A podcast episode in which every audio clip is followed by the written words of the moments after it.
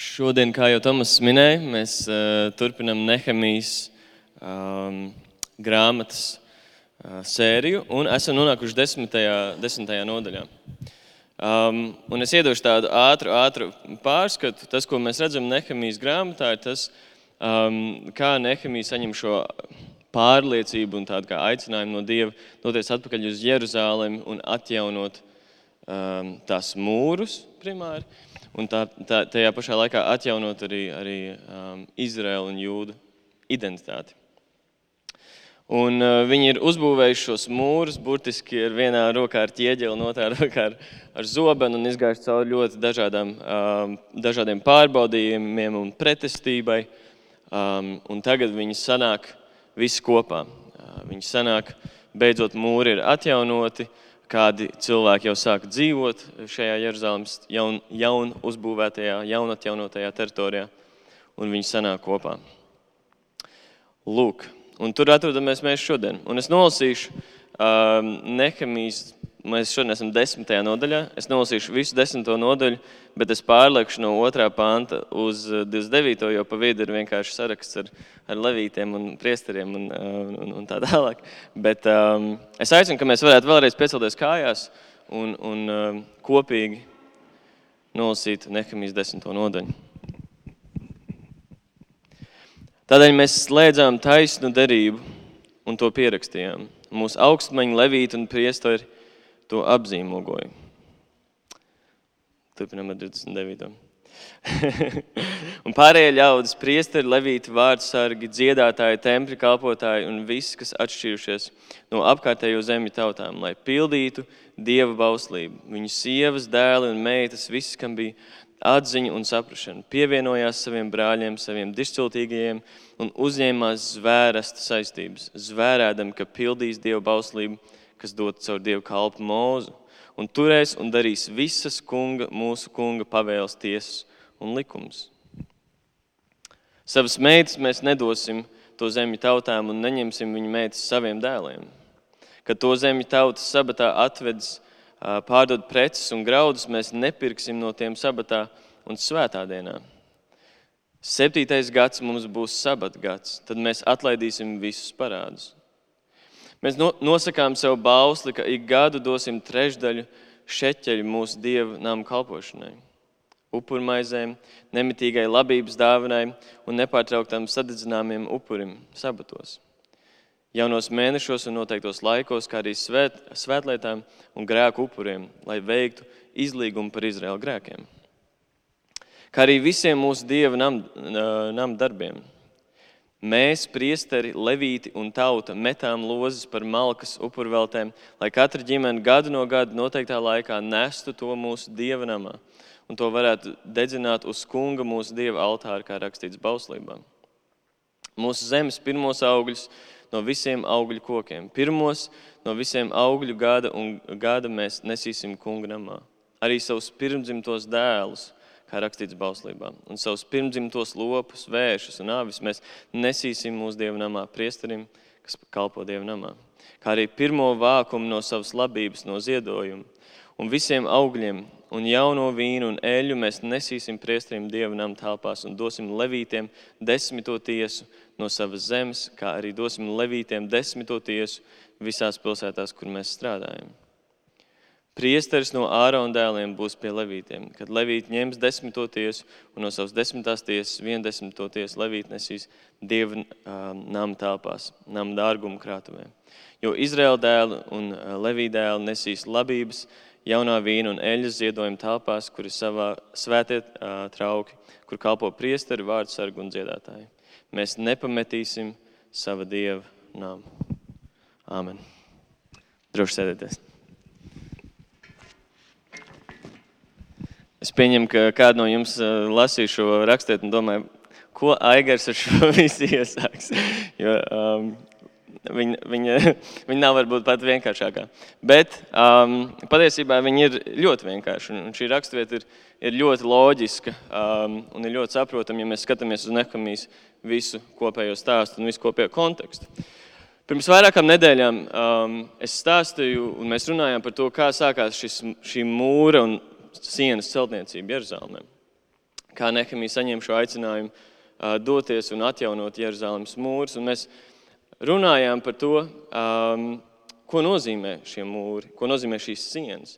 Tas nozīmē, tajā laikā ir īpaši, tas nozīmē atšķirtību uh, varbūt no, no pārējās pasaules. Tas nozīmē tādu kā um, identitātes veidošanu un, um, un nedaudz kādu norobežošanos um, no citiem. Un, un, un tajā pašā laikā um, tas bija tāds pirmais akts, um, kas tika veikts, uh, lai, lai stiprinātu teikt, Izraēlu un jūdu jauno identitāti. Un ir ļoti liela nozīme um, šai sienu būvēšanai arī mūsu dzīvēm. Ir ļoti, ļoti nozīmīgi, ka mēs nošķiram sevi no, no citiem un varbūt pat kādreiz sakam, pret ko mēs esam. Mēs esam pret viņiem, vai mēs esam pret, um, pret citiem. Un, lai gan tas nav īpaši toleranti, tas tomēr ir noderīgi. Um, mēs visi tam ejam cauri. Bet šodien tas, ko mēs redzam, ir, ir ne tik daudz. Um, Ne tik daudz to sienu būvēšanu, cik vairāk pašu centru. Mēs redzam to, ko tad nozīmē um, ne tikai uzbūvēt sienas uz, pret citiem, bet ko nozīmē, uh, ka tautai vai cilvēku grupai ir kaut kāds centrs, ka viņi sanāk ap kaut ko, kas visiem ir ļoti dārgs un visiem ir ļoti nozīmīgs.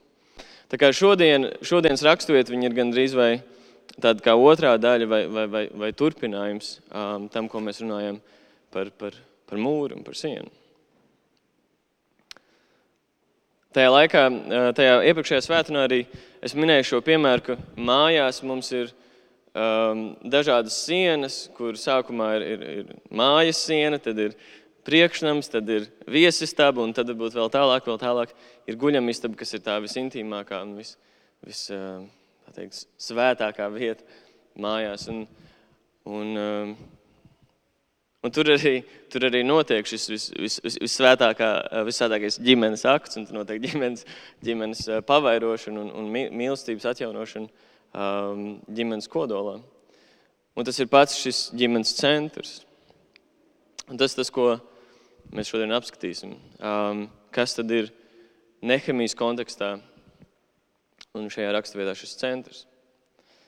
Nu, lūk, tā kā šodien mēs apskatīsim, um, apskatīsim šo vienu tēmu, un mēs pavadīsim laiku, lai apskatītu, um, kas ir tas, kas uh, vieno, vieno Izraēlu tautu un cerams arī vieno mūsu. Lai sāktu šo ceļojumu šodienas, šodienas svētdienā, mums ir nepieciešams sākt ar radīšanas stāstu, kā jau ļoti bieži. Mums ir nepieciešams nedaudz atskatīties uz to, kā Dievs veido pasauli, lai mēs nedaudz labāk saprastu gan Bībeles valodu, gan arī tā laika izrēliešu uztveru un domāšanu. Tas, ko mēs redzam radīšanas stāstā, ir tas, ka Dievs ne tikai rada, bet um, milzīgs elements no tā, ko viņš dara, ir viņš nošķir lietas. Dievs radīšanas stāstā viņš nošķir gaismu no tumsas, viņš nošķir debesis no zemes, viņš nošķir ūdeņus no zemes, viņš nošķir putnus gaisā un, un, un zivis ūdenī. Un ir šis nošķiršanas um, elements cauri visai dieva radības um, darbībai.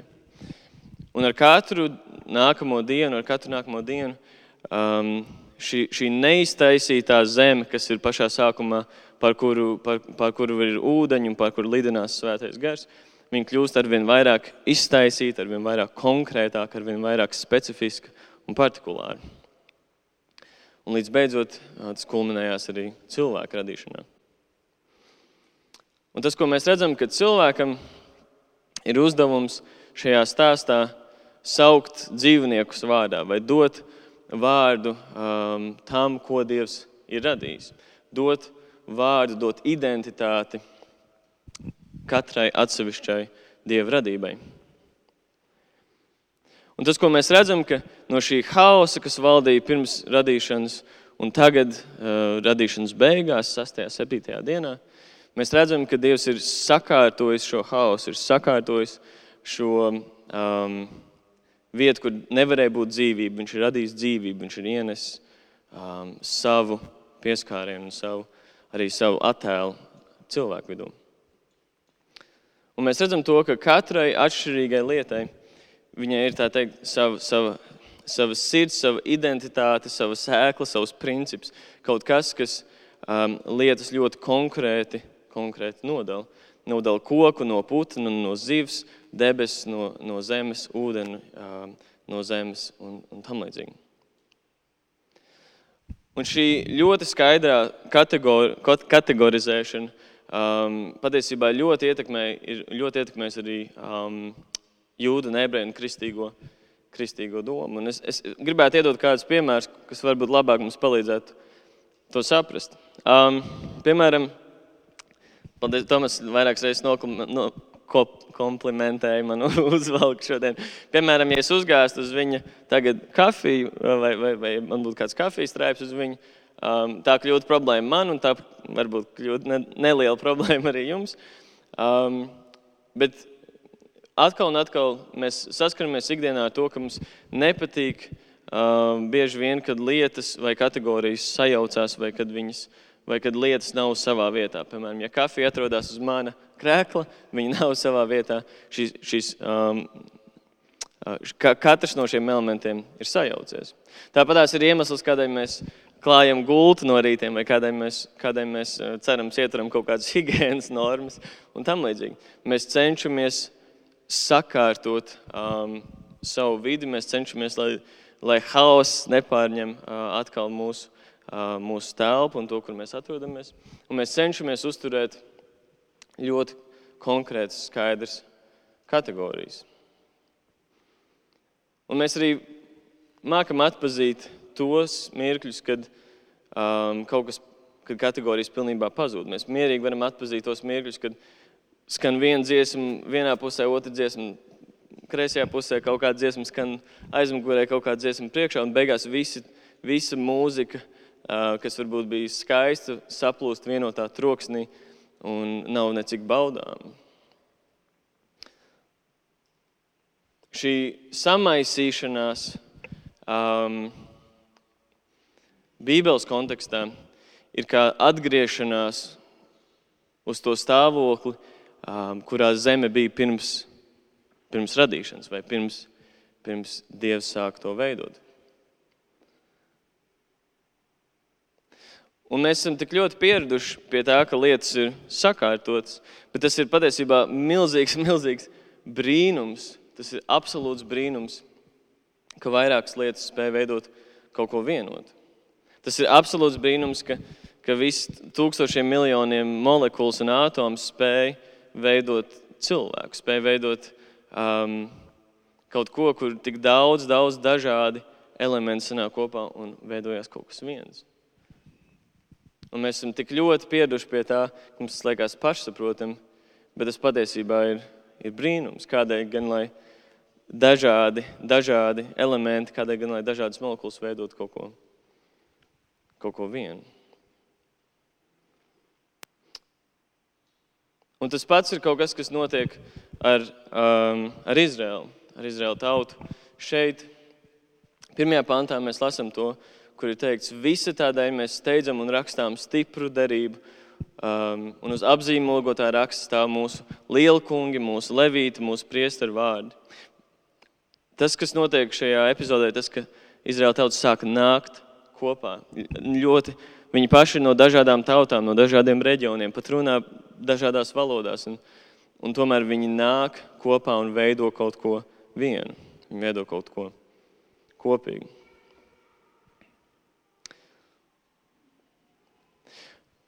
Un tādēļ arī, ja mēs domājam par centru, ja mēs domājam par kaut ko, kas satur um, vairākus atsevišķus elementus kopā, mēs varētu teikt, ka centrs ir tā nozīmīgākā vērtība.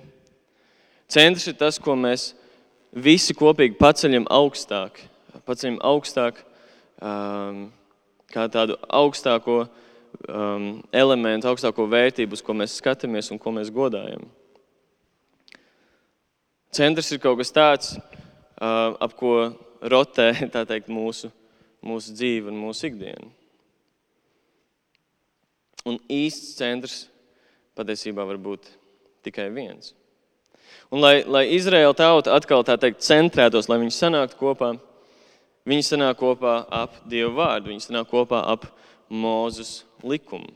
Viņi lasa um, vecās derības likumus, un tas ir tas, kas sāk viņus savienot. Viņus nesavieno tikai un vienīgi mūri, ko, viņas, ko viņi ir būvējuši visu šo laiku. Viņus savieno šie dieva atstātie likumi. Tikai šis likums var piešķirt viņiem identitāti, tikai šis likums var piešķirt viņiem viņu vārdu, var nosaukt viņus vārdā. Tikai šis likums var atšķirt viņus no citām tautām. Un tikai šis likums ir tas, ko viņi var, um, kā viņi var turpināt savu tēvu iesākto, iesākto ceļu.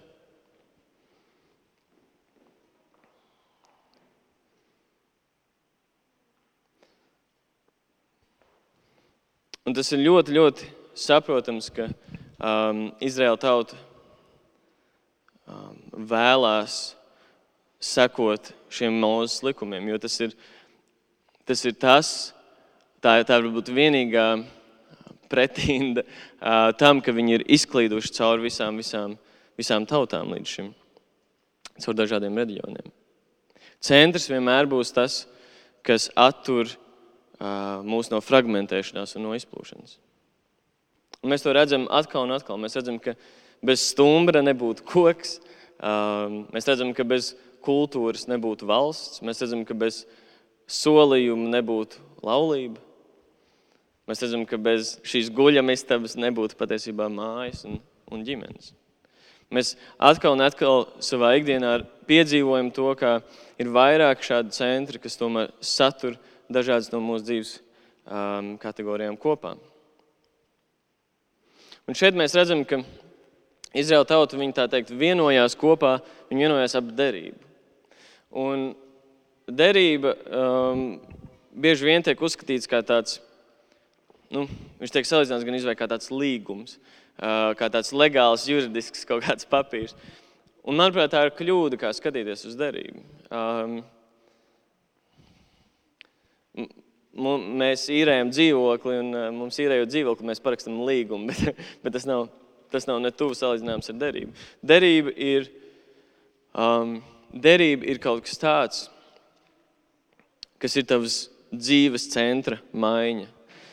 Derība ir kaut kas tik liels un tik nozīmīgs, ka tu pasaki visu savu dzīvi, es struktūrēšu tagad ap šo jauno apņemšanos. Es atteikšos no citām lietām, lai kalpotu šai. šai, šai.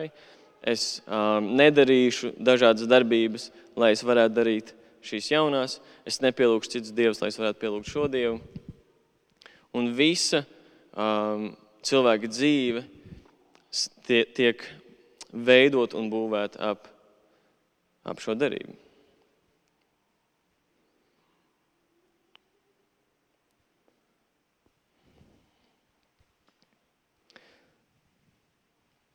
Mēs redzam to, ka um, Izraēla tauta nāk kopā un viņi ir izsalkuši pēc kaut kā pēc, um, centra savā dzīvē. Viņi ir, viņi ir, iz, viņi ir, viņiem ir apnicis būt svešiniekiem citā zemē. Viņiem ir apnicis būt apmaldījušiem, viņiem ir apnicis būt izkaisītiem, un viņi vēlas, lai viņu dzīve veidojās ap kaut ko pamatīgu, ap kaut ko stabilu un ap kaut ko īstu.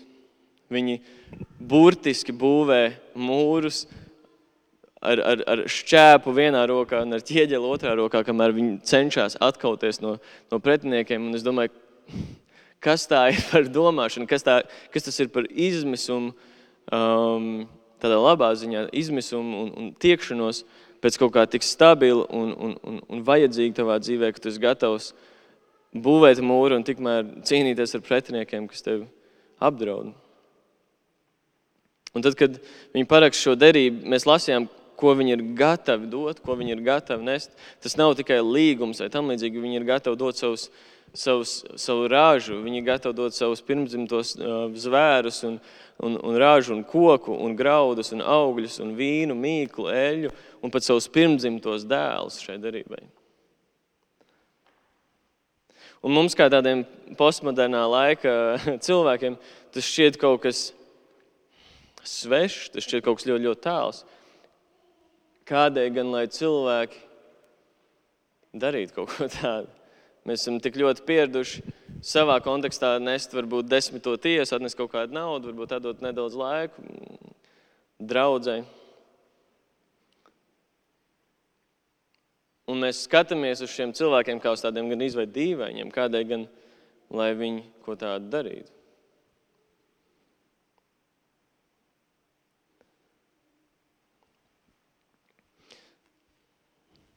Bieži vien mēs domājam par kaut ko, kas ir unikāls, un mums liekas, ka, ka unikāls ir tas, kas ir jauns. Unikāls ir, ir kaut kāda inovācija vai, vai um, kaut kāds jauninājums. Un tomēr Bībele kā unik, kaut ko, kas ir unikāls, saprot pilnīgi, pilnīgi citādāk. Unikāls Bībelē ir tas, kas nav samaisījies ar kaut ko citu. Unikāls Bībelē ir tas, kas ir tīrs, kas ir um, kategorija, kas nav samaisījusies ar kaut ko citu, krekls, kurš nav samaisījies ar kafiju, kā jau minēju. Un tādēļ arī tīpaši Izraēla tautai ir šī šī vēlme ne jau atšķirties, lai viņi būtu citādāki vai stilīgi vai tam līdzīgi, bet viņiem ir vēlme nošķirties no pasaules, lai viņi būtu, varētu teikt, tīri vai nesamaisīti, vai um, tādi, kādus Dievs viņus radīja pasaules pirmsākumos.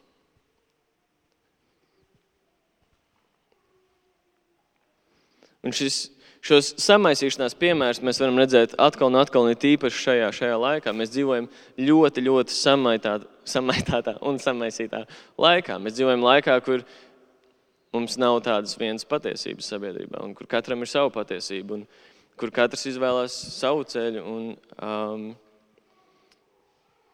un, un bieži vien tie, kuri ir pārliecināti par kaut kādu ļoti skaidru centru savā dzīvē, ir, ir pat samērā dīvaini. Bet šī samaisā, samaisīšanās tikai un vienīgi noveda pie antropijas, vai entropijas noveda pie, pie, pie tādas vienmuļas, garlaicīgas masas, pie dubļiem. Ja mēs skatāmies kaut vai nu, arhitektūras ziņā, ja mēs skatāmies uz 20. gadsimta arhitektūru, tīpaši otrās puses, mēs redzam, ka um, visā pasaulē, un tīpaši rietumos, ir bezmaz vai tāda monotona arhitektūriska novirze, kur visas valsts, vienalga vai viņi ir Āzijā, vai Eiropā, vai, vai Amerikā, viņi visi veido tādas kastes, vienādas kastes, bez kaut kādas ornamentācijas, ar, ar brūnā krāsā, visbiežāk eh, trijos līdz piecos stāvos. Es varbūt nedaudz pārspīlēju, bet mēs redzam šo internacionālo stilu. Mēs redzam to, ka ar vien vairāk un vairāk nācijas, kultūras zaudē savu unikalitāti. Mēs aizbraucam uz Nīderlandi un cilvēki liek uz suvenīriem šīs koka kurpītes. Neviens viņās nestaigā, bet tas, ir, tas vismaz bija kaut kas, kas viņus atšķīra, kaut kas, kas noteica viņus, kas iedeva viņu vārdus, un viņi liek tulpes un, un šīs um, windmills, kā, kā to sauc. Zinu, nevis jāpaldies. un, un, un mēs redzam to atkal un atkal, ka ir šī tendence, tīpaši šim laikam, visu maisīt kopā un visu padarīt ļoti, ļoti, ļoti vienveidīgu. Un tā nav tendence tikai šim laikam, tā ir bijusi tendence viscaur visai pasaulē. Tas ir bijis kaut kas, par, pret ko patiesībā ļoti ir cīnījusies Izraēla tauta. Un atkal, nevis tāpēc, lai viņi grib būt unikāli, kā tādā stilīguma ziņā vai tam līdzīgi, bet viņi vēlās būt īsti. Viņi vēlās būt tādi, kāds Dievs viņus ir radījis. Un interesanti arī, ka kristietībā šie paši principi pārtulkojās. Kristība kā tāda ir, um, ir tāds kā šķīstīšanās likums. Tā ir atšķiršanās, nomazgāšana no, tu nomazgā no to laiku, to, um, to samaisīšanos ar šo laiku. Un tu kļūsti dievu, tu nomirsti, tā kā Pāvils raksta, savam vecajam cilvēkam, un tu iegūsti jaunu centru, jaunu identitāti, jaunu vērtību sekojot Kristum. Un tā ir ļoti interesanta ideja, man liekas, ļoti, ļoti patiesa ideja Bībelē, ka tu esi radīts tikai tad, kad tu esi atšķirts. Tu esi īsts tikai tad, kad tu esi nošķirts. Valsts ir īsta tikai tad, kad tā ir sava teritorija, nošķirta no citām. Laulība ir īsta tikai tad, kad tā ir nošķirta no citām laulībām. Cilvēks ir īsts tikai tad, kad tas ir nošķirts no teiksim, šīs laika apmācības un, un, uh, un manipulācijām. Un, ja kāds to varbūt ir dzirdējis, tad jūs zināt, ka arī vārds svēts ebreju valodā nozīmē nošķirts. Dievs ir svēts, svēts, svēts vai nošķirts, nošķirts, nošķirts.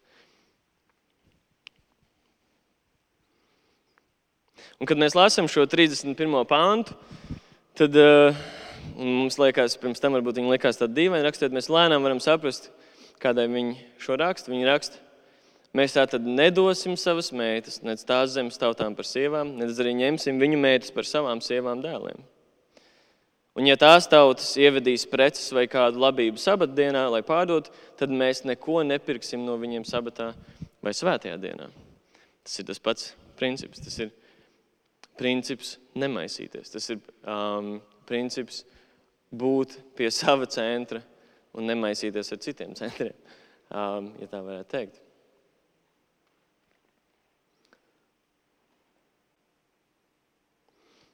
Mēs dzīvojam, manuprāt, mēs dzīvojam laikā un sabiedrībā, kura nevēlas savā dzīvē centru.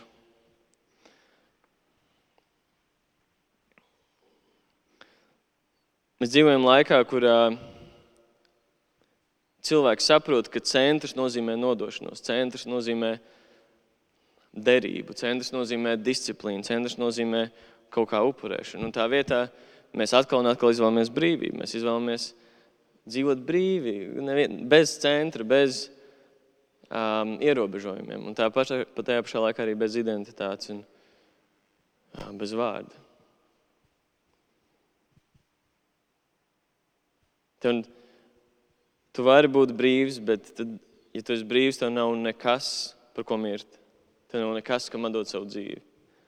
Tev nav nekas, ap ko, tev nav tas stumbrs, ap kuru um, veidoties, rotēt. Es nezinu. tu esi brīvs, bet tu esi arī viens, un tu esi arī apmaldījies. Manuprāt, problēma nav tā, ka tu esi savu, savas dzīves centrā. Um, bieži vien kristieši saka, ka tu pats sev esi Dievs, vai, vai ka nekristieši vai neticīgi cilvēki ir paši savas dzīves centrā. Man liekas, ka tā problēma ir, ka tāds centrs cilvēkiem vispār nav. Man, man, man, ir, man liekas, ka pat arī bieži vien pats cilvēks nav savas dzīves centrā. Viņam vienkārši dzīvē centra nav.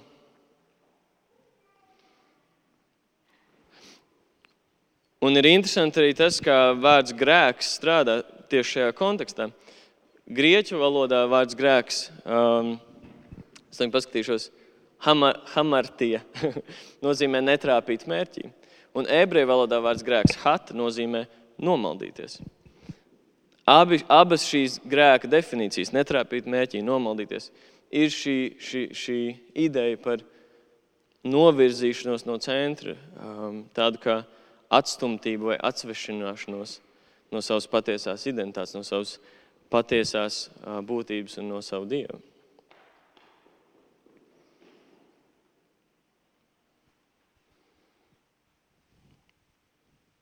Es domāju, ka ir ļoti būtiski mums izvērtēt savu laiku uz šīs zemes un saprast to, ka ap ko būs centrēta tava diena, ap to būs centrēta tavu dzīvi. Ka, paskatoties kaut vai vienas dienas kontekstā, ja mēs redzam, ap ko rotē mūsu diena, kaut vai tīri praktiski, mēs redzam, kas tad ir mūsu dzīves centrā un vai tāds vispār ir. Bet, kā jau mēs visi noviešam, no, nojaušam, um, ir arī kāda problēma ar centru.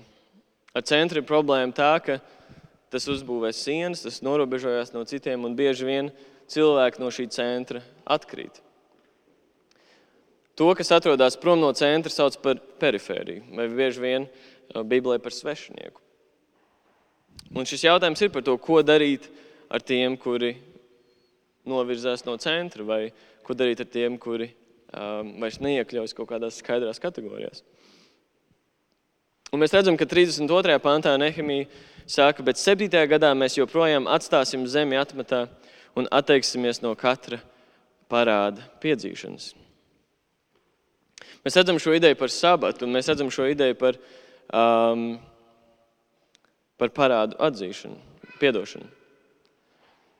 Un tā ir ļoti saprotama ideja, tad, kad mēs saprotam šo ideju par centru un par perifēriju un par svešinieku. Tā ir ļoti saprotama ideja, ka um, ebreji arī tajā laikā bieži vien nopļāva savus laukus un atstāja lauku malas nenopļautas. Kādēļ? Tādēļ, ka bija kādi ceļinieki un bija kādi, kas ir ceļā, kas nav pie sava centra, kas ir svešinieki, kuri var um, ēst no, šī, no šiem labības um, laukiem. Un tāpat arī nabadzīgie, kuri nav varbūt tik um, situēti savā dzīvē vai nav tik centrēti savā dzīvē, arī vi, par viņiem tiek domāts. Un ir tīpaši šajā sabatas gadā, kad lauki un labība tiek atstāti. Un, protams, tur daudz kas aug, un neviens ne to nenovāc. Un to var novākt tie, kuriem tā rocība nav tik, tik liela, un šie svešinieki. Un tas pats arī attiecās uz parādu atlaišanu. Tad, kad tu esi parādā, tu esi Um, tu esi kaut kā, burtiski parādnieks, tu esi kaut kā varā. Um, tu, vairs ne, tu vairs nekalpo tikai un vienīgi šim vienam centram, un arī parāda atlaišana ir, ir tāda kā atbrīvošana, tāda kā iespēja atkal šim cilvēkam, kurš citādāk būtu izstumts par sodu, par to, ka viņš ir parādā, viņš tiek atkal ieaicināts ģimenē, viņš tiek atkal ieaicināts um, sadraudzībā un kopībā.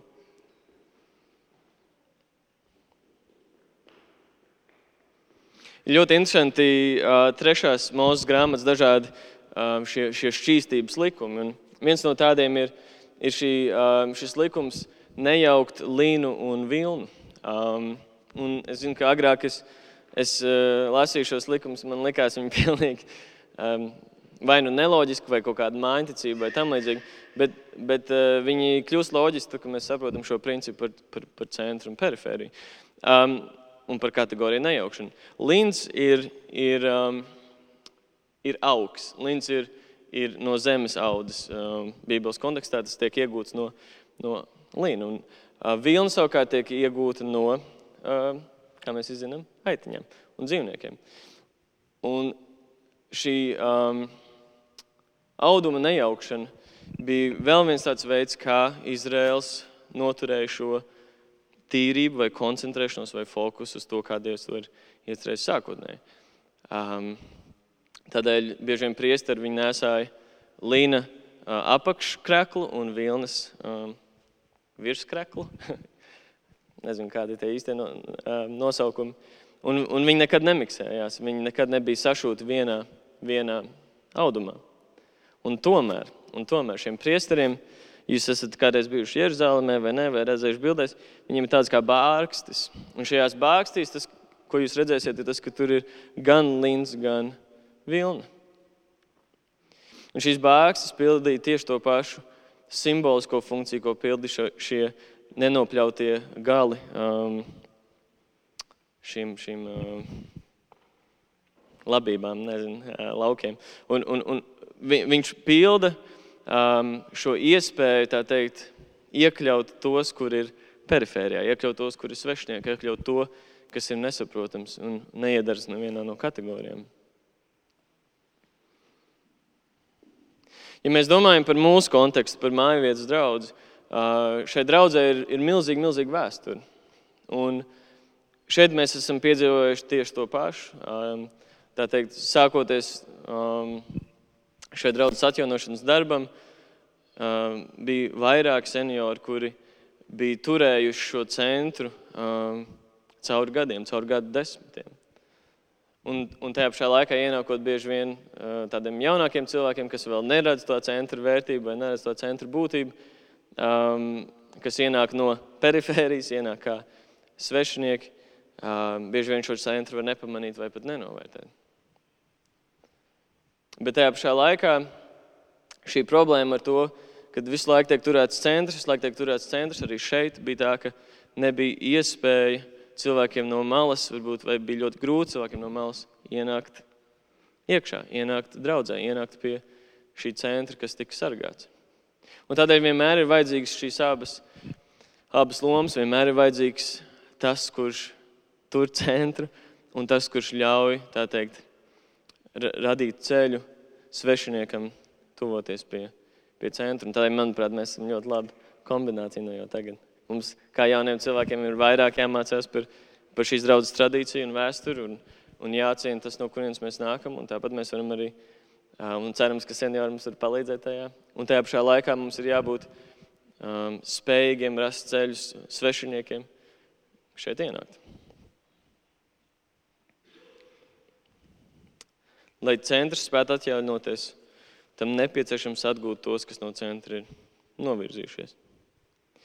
Nu, lūk, mēs izējām cauri šīm idejām, un mēs varbūt labāk sākam saprast, kādēļ Izraēla tauta um, dara to, ko viņi dara. Viņa nodošanās savam dievam, uh, viņa nodošanās kungam ir, ir šī centra atgūšana viņu dzīvēs un viņu tautas dzīvēm. Un tad mēs nonākam šodienā, un mēs nonākam ļoti daudz gadu tūkstošus vēlāk. Um, un mums, mēs vairs neesam senajā antīkajā laikā, mēs esam modernā, postmodernā sabiedrībā, mēs esam kristieši un cenšamies izdzīvot. Um, un jautājums parādās, kādēļ mēs, kā kristieši, nepildam līdzīgus simboliskas eh, darbības un kādēļ mēs um, nesakojam šiem likumiem, kas piešķīra identitāti Izraēla tautai.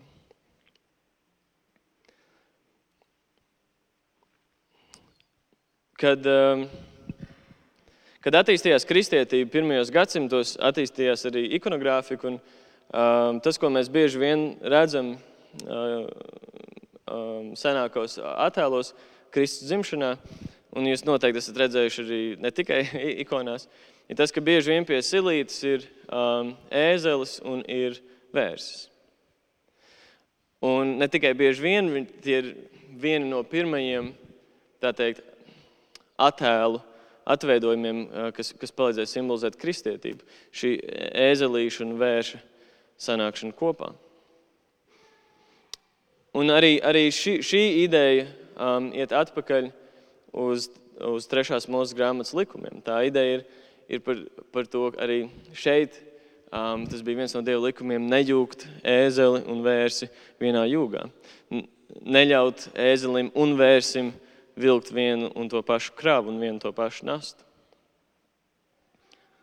Un mēs redzam, pie Kristus nākšanas un pie Kristus dzimšanas, mēs redzam to, kā ēzelis un ērsts ir pie pie, pie silas, pie Kristus, pie, um, pie Kristus dzimšanas.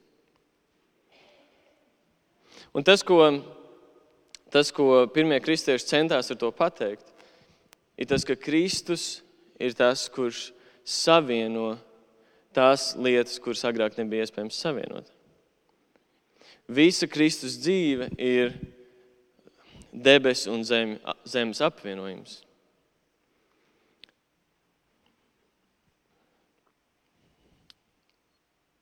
Mēs to redzam atkal un atkal uh, Kristus dzīvē, un it īpaši Kristus dzimšanā. Mēs to redzam,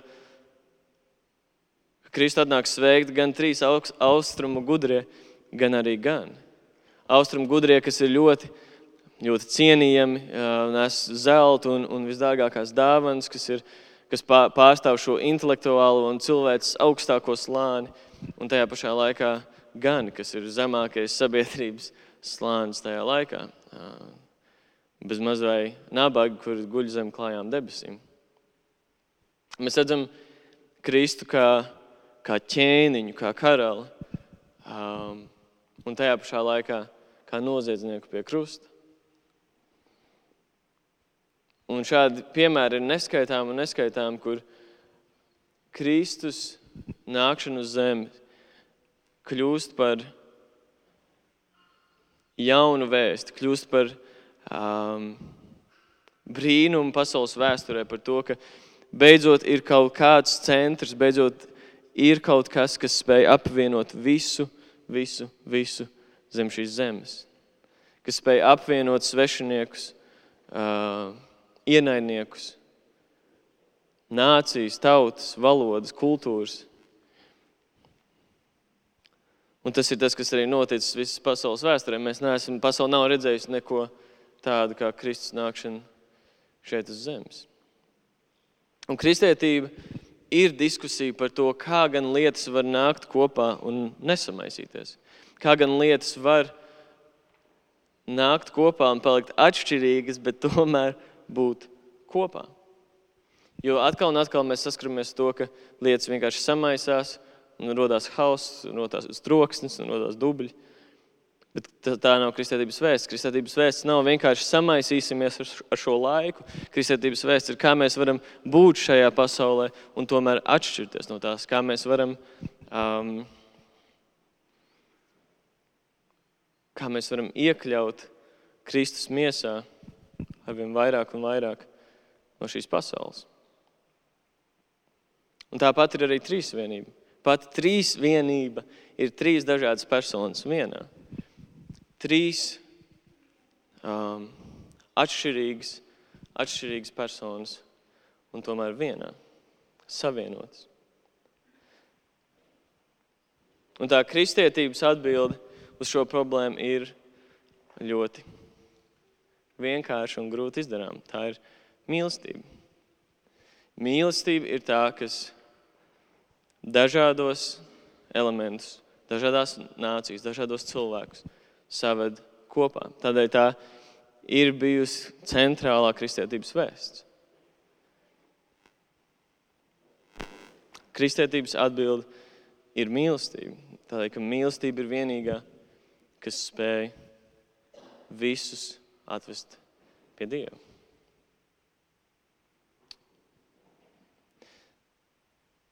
Nu, ko, es gribētu, es gribētu savilkt kopā visas šīs idejas. Un, um, iet tādā kā noslēguma daļā.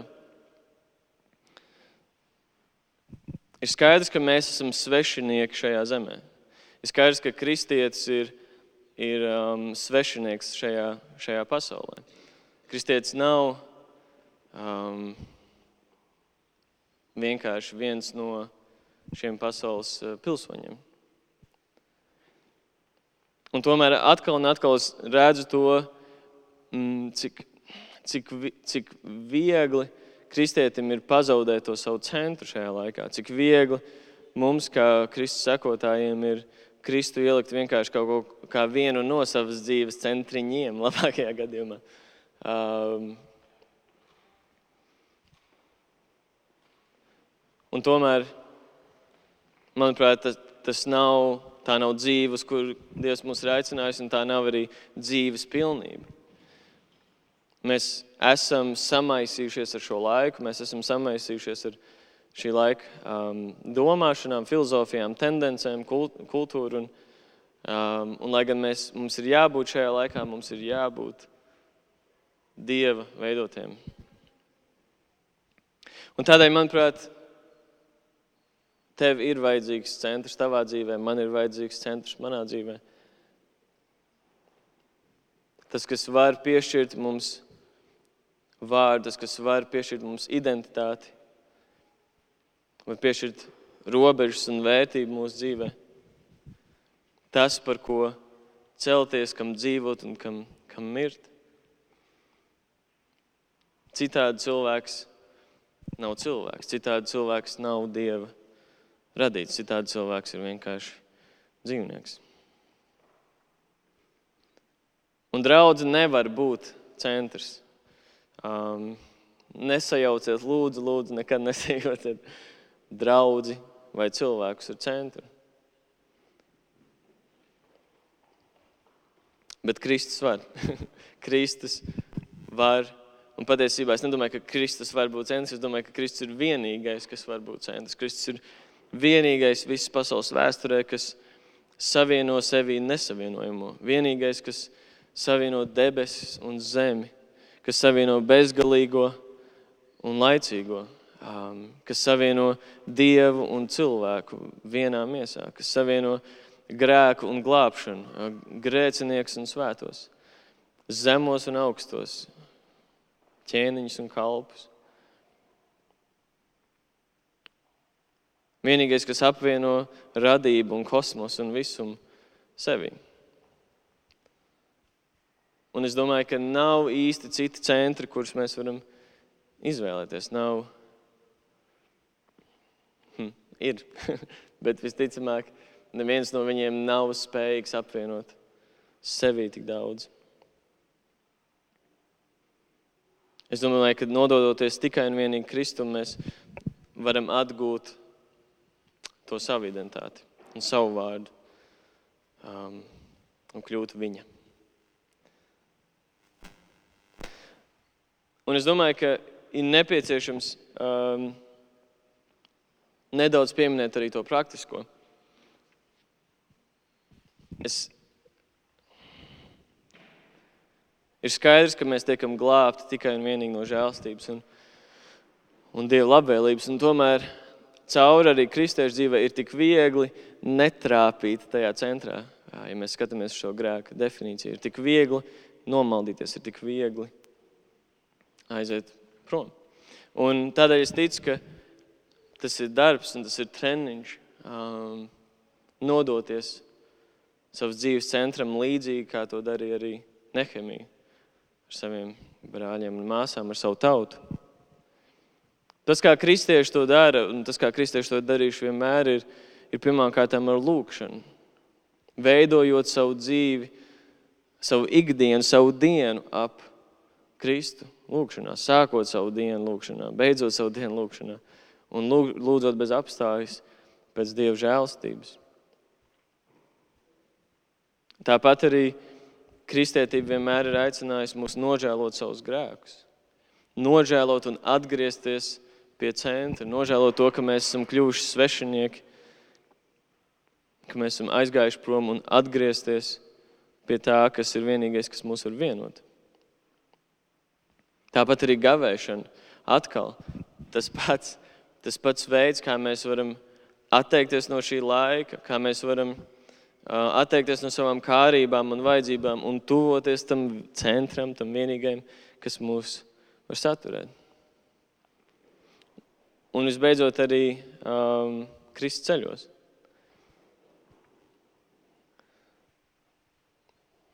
Manuprāt, it īpaši arī Baptistu tradīcijā, um, krišana ceļos ir bijis kaut kas ļoti, ļoti nozīmīgs.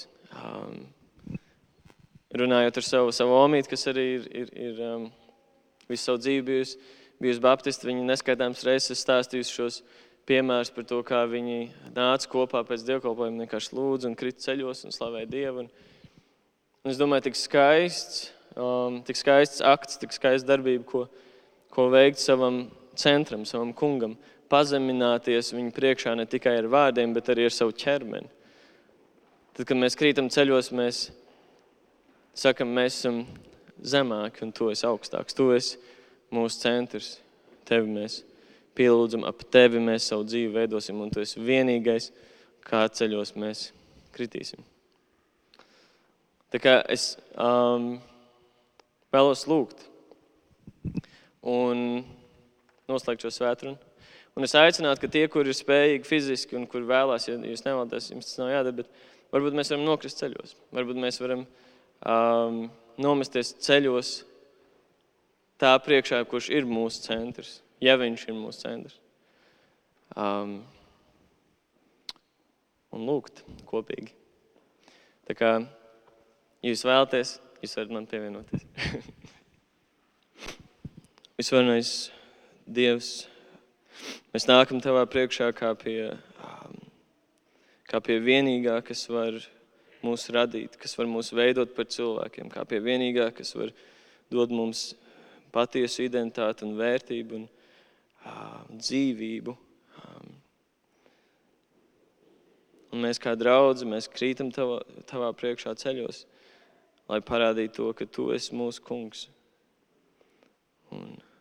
Lai tādā veidā arī vadītu savus dienas, ne tikai, cerams, ne tikai svētdienā, kungs, bet cauri mūsu dzīvei. Kaut um, šī būtu mūsu attieksme pret tevi, ka mēs varam nākt tavā priekšā un lūgt tavu žēlstību, um, lūgt pēc tavu mieru, pēc tavas skaidrības mūsu dzīvē un lūgt atgriezties uh, pie tā, kas es vienīgais, kas var dot savu dzīvību mums.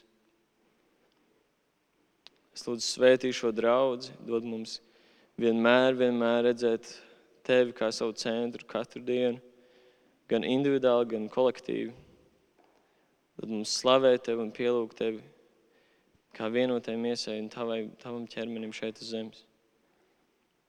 Un dod mums vadīt savas dzīves, tā lai katru dienu mēs uz to atskatoties varētu teikt, tu biji mūsu dzīves centrā šodien.